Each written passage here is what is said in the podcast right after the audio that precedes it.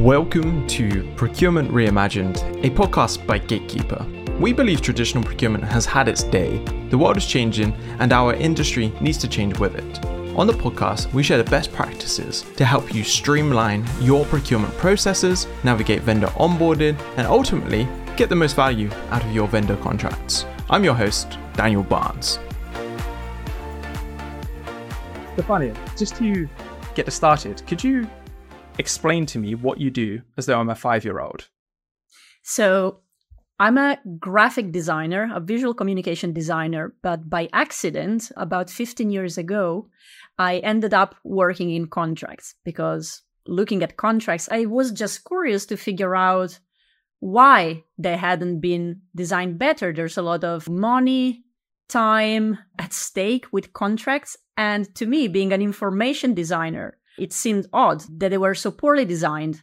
And by design, I don't necessarily mean graphically, but I know that from information design, there are many techniques that we can use to make difficult communication, specialist communication, even scientific or highly technical communication clearer and opening it up for wider audiences.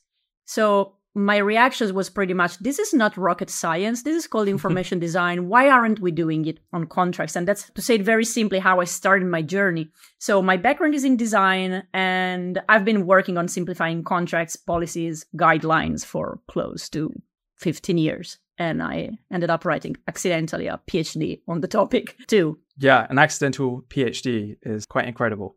yeah, so, because uh, I didn't set up to do it. I never wanted to be an academic, but since I was interested in these things and no one else was doing it back then, the best way to go about it was to do research and be employed as a researcher to to be paid to yeah. explore the things that I was interested in. It makes good financial sense. To your point, sort of 10, 15 years ago, these kind of things weren't mentioned anywhere and they are I would say gathering a little bit more popularity. And there's a couple of terms that I see thrown around, which is contract design, legal design.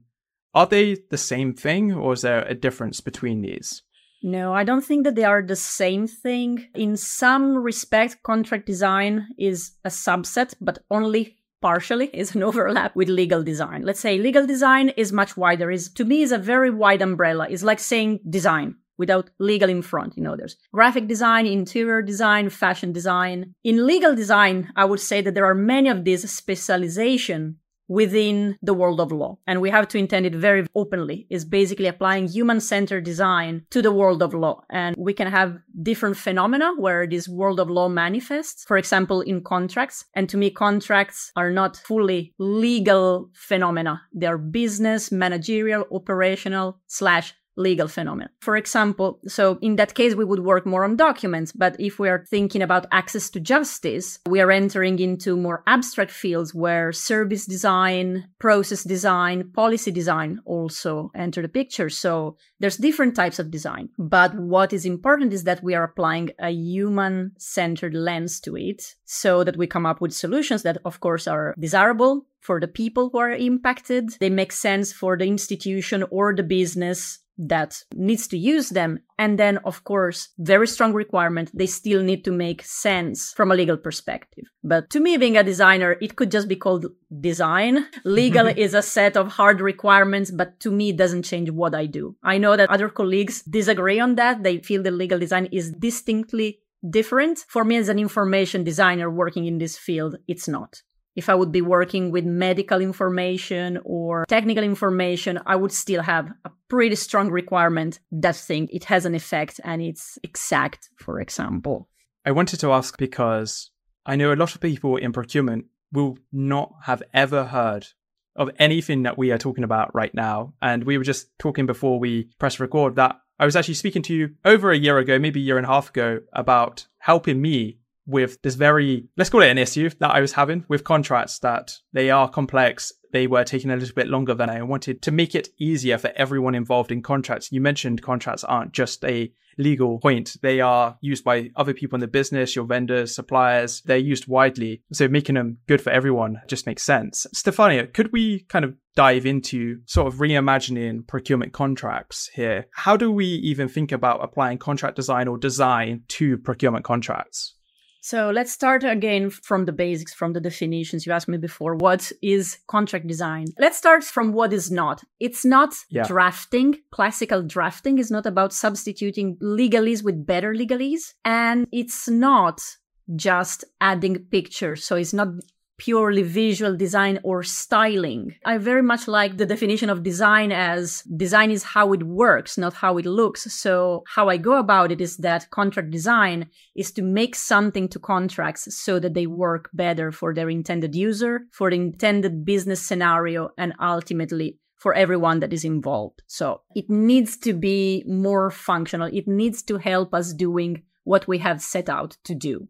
And we can achieve that increased functionality in different ways. We can look at what the contract says and we can look at how it says it. So that's why contract design is a team sport. In my team, we have different expertise. I'm an information designer. We have a very experienced in-house lawyer. She has worked for over 20 years in very senior positions in-house. And we have user experience researchers and plain language editors. And depending on the challenge, we need all these perspectives to tackle what it really means. How do we make this document really work for the people that needs to use them? So in this case, how do we make procurement contracts more functional? I would say that part of the challenges are typical challenges of complexity that every contract, also sales side may have it. But procurement contracts, especially in the public, are quite complex. They are quite hefty in terms of documentation and quite heavy on the process. And if I have to boil it down like very simple terms, I think that depending on who's the contractor, there are strategies that are more or less disastrous to manage this complexity. I have money, so I'm paying expensive expertise such as legal advisors to fix it. And in that case, the program goes away. But that's a minority. We don't only have mm-hmm. multi-million dollars organizations who can just take out money to make the problem go away. If that is not available, so if we think about micro and small medium enterprises. They ignore anything they don't understand in a tender or in a procurement contract. They guess at meaning based on perception of what is likely to be normal practice or then they end up using a disproportionate amount of time and effort to work through it. And disproportionate amount of time and effort is what leads to many very valid contractors and potential suppliers to give up and just not bid. And this does a disservice to buyers too, because the organizations that are most suited to sail smoothly through a tender process are not necessarily the best suited to deliver value post award. So it's two very different set of skill sets and organizational knowledge and even just different in budget. But it's such a huge barrier, especially for those who don't have the budget, don't have the organizational knowledge. It just leaves you at the door right? So in many of the projects where I've been involved, the main driver was can we open that door? Can we make that barrier smaller? Especially in the public sphere, there must be a focus, for example, on social purpose. So can we solve this problem so how we spend money can be a force for good or for wealth redistribution or for inclusion of certain sectors of society and economy? So reducing this huge barrier either you're in the public or in the private sphere i think it can have very positive impact for the people involved and for the businesses. And if you look at that sphere ultimately to society. And this is where designing user friendly usable understandable processes and documents that really go in hand can play a role in taking down this huge barrier. Yeah, I was just thinking back to the problems I was having. And one of them was fundamentally what you just said, which was the smaller companies that we were dealing with were just taking a silly amount of time to agree many would perceive to be standard terms right it was a master services mm-hmm. agreement nothing particularly fancy or complex about it they were getting caught up on like minor point, mainly because they didn't have a legal team to go through it and just sanity check it. So they're kind of going about it themselves. Or on the flip side, you mentioned that the smaller organizations sometimes just take it at face value. They just make assumptions about certain clauses. They don't really understand it. And I would hate for one of my vendors to be like that because they could unwittingly and unknowingly take on risks or take on Mm. obligations that they can't perform. It's a really good point. I'm just thinking here, Stefania, what are the main challenges to making this work? And I've kind of touched on one, which is potentially people in procurement and even in legal not even thinking about this as an avenue of improvement.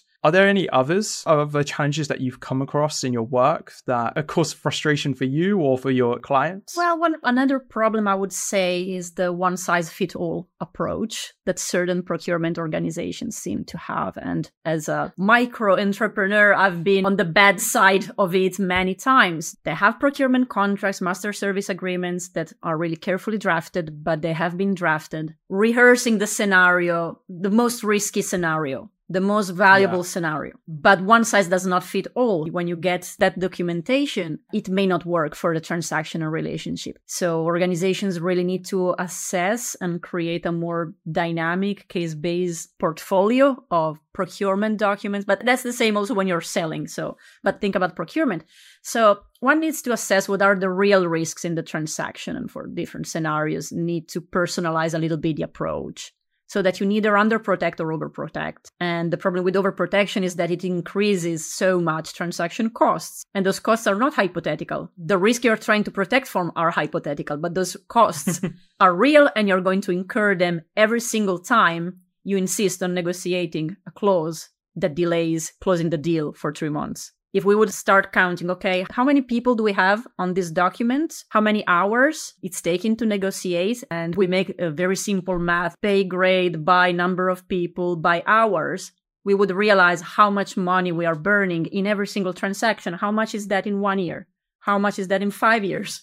Probably the money that we would save could just be put in reserve for taking consciously that risk that okay if this very low chance event happens is going to be risk. But it may be such low chance that it happens. So perhaps it's better to take if you make a small calculation it may still make more economical sense to take that risk and have more relaxed or more realistic risk profile in certain transactions. So we need to use our expertise to really assess what is it that is going on at the moment if i'm buying 5000 10000 euros of consultancy services do i really need to be so hard on certain clauses I agree. It's something that I've seen time and time again very high thresholds on insurance premiums, on limits of liability, indemnification. For small companies, they can't even get the cover for that. It means, to your point that you mentioned earlier, that some in a competitive scene, the smaller companies can't even bid for the work because they're put off in the first place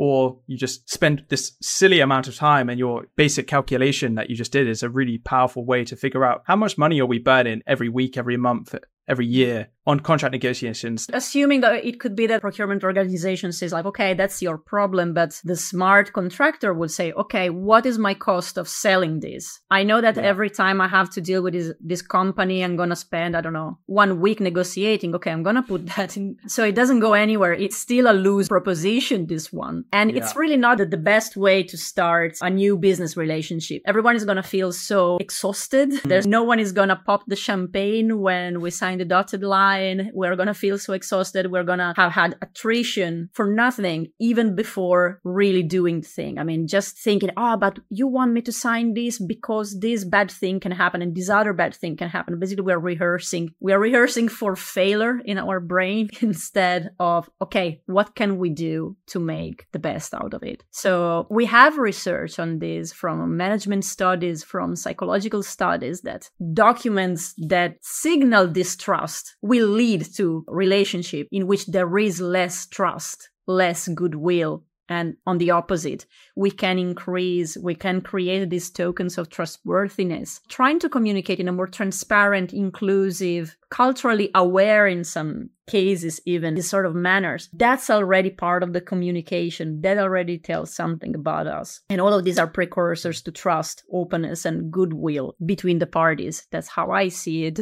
I like that way of looking at it. It's something I've been talking about, a different process, which is onboarding vendors, you know, where you typically have to do your due diligence checks and things like that. If you make that process very painful for any one of your vendors, regardless of their size, that can also put their backs up instantly. And a bad experience there typically means the relationship starts off a worse manner. And if you add contract process or a contract review, a contract document that is telling you if you do any of these things, we're going to claim back money or we're going to require you to do things that are quite onerous for you. Instantly, like you say, the lack of transparency around that because sometimes the terminology, the way it's worded, the way we were just mentioning things sometimes broken up in contract documents. They're at the start, they're in the middle, there's a massive appendix, they're all over the place. It can be very hard to follow all of these contractually. Yeah, you're right. The trust and the start of the relationship, you're already going to be tired, right? Exhausted from doing this.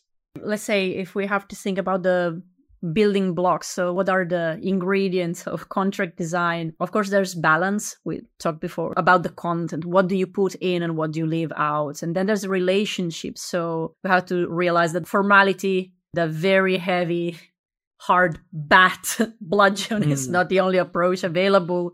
And even tone of voice so, how can we have the right tone of voice, the right stance, talk to certain audiences? And then, very important, usability. I mean, if we look at contracts as tools, what is it that they do? What are the micro tasks that people even need to do with that? Like, people need to be able to find, understand information, and then put that information to practice. So, making the gap, jumping the gap between theory and practice, or being able to implement into practice what this means. So, how I started thinking about contracts is that they should really read as much as possible possible as work instructions. And they need to read like a very good user manual. So with access structures like indexes, headings, prominent headers, different chapters, thematic organization, color coding, examples, perhaps different layouts to suit different content needs and not just wall of text and so on. Because we really need to understand really like the, the, abilities of who is going to read it and the task. Like what, what do they need to do with this? What do they need to be able to do with this contract? Apart from reading it and signing it blindly but we have signed. Do they understand what it means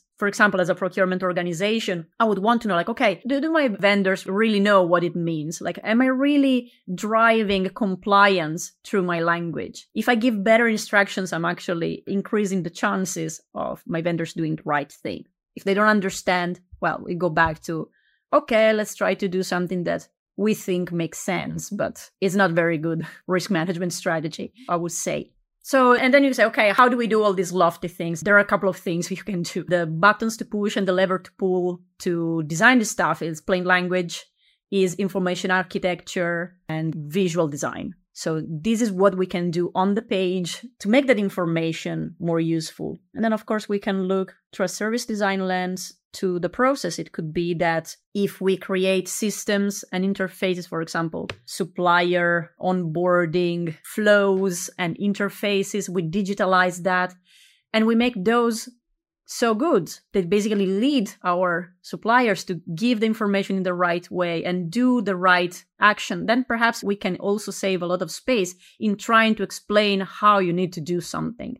That's something else I noticed and I encountered in some projects. We could slash away like whole appendices. We're like, okay, just redesign the interface. If you redesign the interface like this and you make it like a hard wired rule that they have to give you this information, otherwise they can't go forward, solved. You don't have to spend 10 yeah. pages talking about it, hoping that they understand that they're going to do it and I don't know, send it via email or, or do something a bit old fashioned sending it by fax. That's a really good point, though, right? Because contracts sometimes can be overused to get information out of the other party, the vendor or supplier. In this instance, they can be wielded in a way which maybe another process or another method could have got you that information in a better way. So yeah, I like that one. Stefania, could you share any examples? I know we were just talking about this just before we jumped on, and I'll just leave that question nice and open for you to share anything that you're comfortable sharing, really. So I want to talk very briefly about these four different cases and then you'll tell me which one you want to open up. I just care about sharing with the audience. There is a little bit of range and there can be different angles and different drivers for doing these things. So one case is very old. It's something that I've done for my PhD 10 years ago. so the problem here was civil servants in small municipalities of Finland not really understanding the public procurement terms for services in Finland. So they were misapplying it. They were not writing the contract, say, but we have the contract. Like now, those are just the terms. There's not a contract. And the problem was that those terms were owned by the finance ministry, but the civil servants and that and the document was updated every four years or five through a very lengthy bureaucratic process but association of civil servants wanted to do something now because they knew that they had a problem now. So how can you leverage visual guides or any sort of user guides to help people when you can't change the underlying content? And that's one Sure. example of where we can use it. I'm sure that in procurement organizations you cannot just overhaul everything but you may have to create different access structures to understanding and you have to put a patch. So guides can be useful in that sense. Then a project from Rob Waller comes to mind with CNOOC Nexen in Canada. And this here the focus was really on inclusivity, clarity, and respectful language in the design of requests for proposals. Because CNOOC is an oil and gas company and they wanted to create this natural gas pipeline on the lands of this First Nation populations.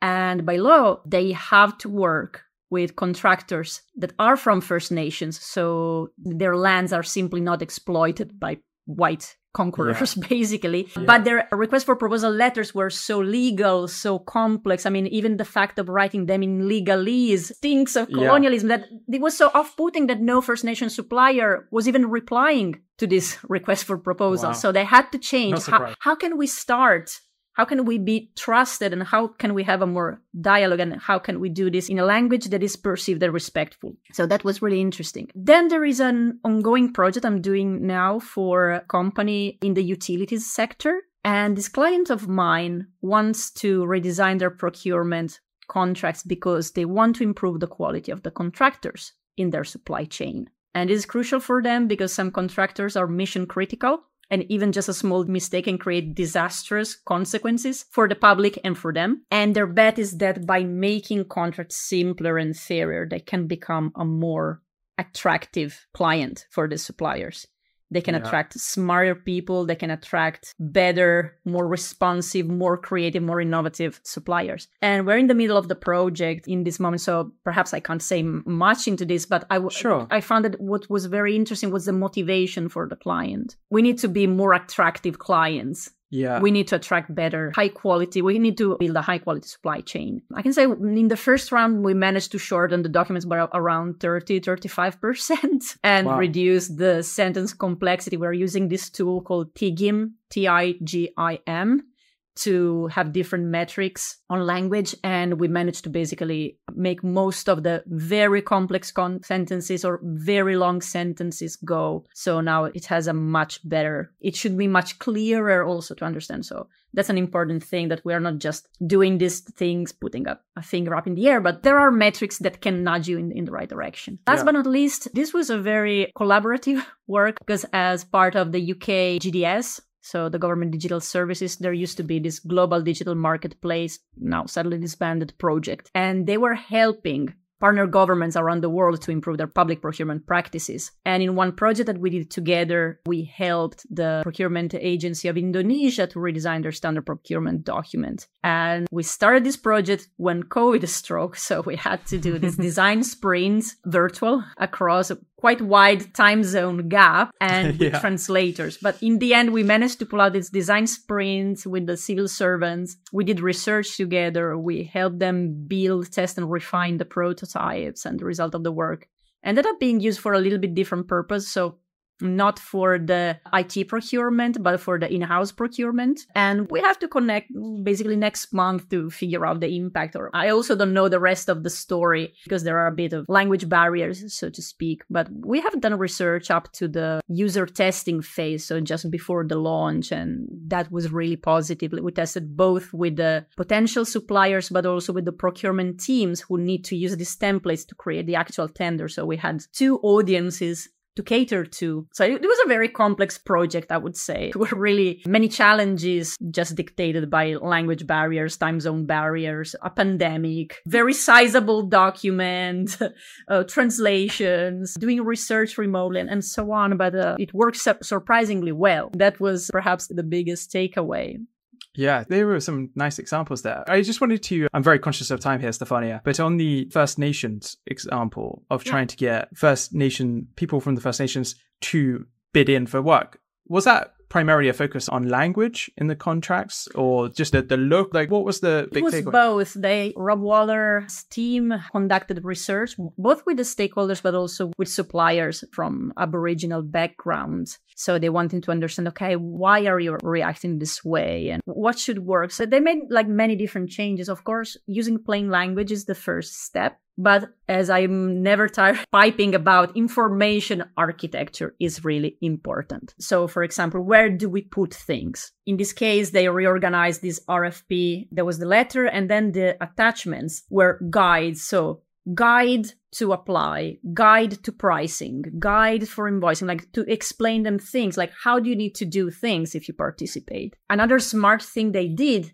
was to apply the design principle of progressive disclosure. So when I'm sending out an RFP letter, I don't want to send out 100 pages with my general terms. I'm going to send out a very clear, you know, a sort of ID card like, hey, we are these guys, we are doing these projects, we want to work with people like you. This is what the project is about. These are mm-hmm. what the requirements are about. And the last page on this very much shorter package was, are you interested? Fill in this form so it was also like designing a different process. So they managed to attract more people say yes i'm interested. Tell me more. That already let's say created a pipeline. And with those people that were in the pipeline then you can say okay now we're sending you more information. Like these are our terms. These are the other information that you may know. And only at that point they would ask them, okay, s- submit a proposal. Okay, let's make what is easy for us, which is okay, let's put all the documentation in one one size fit all. Let's put all the hundred pages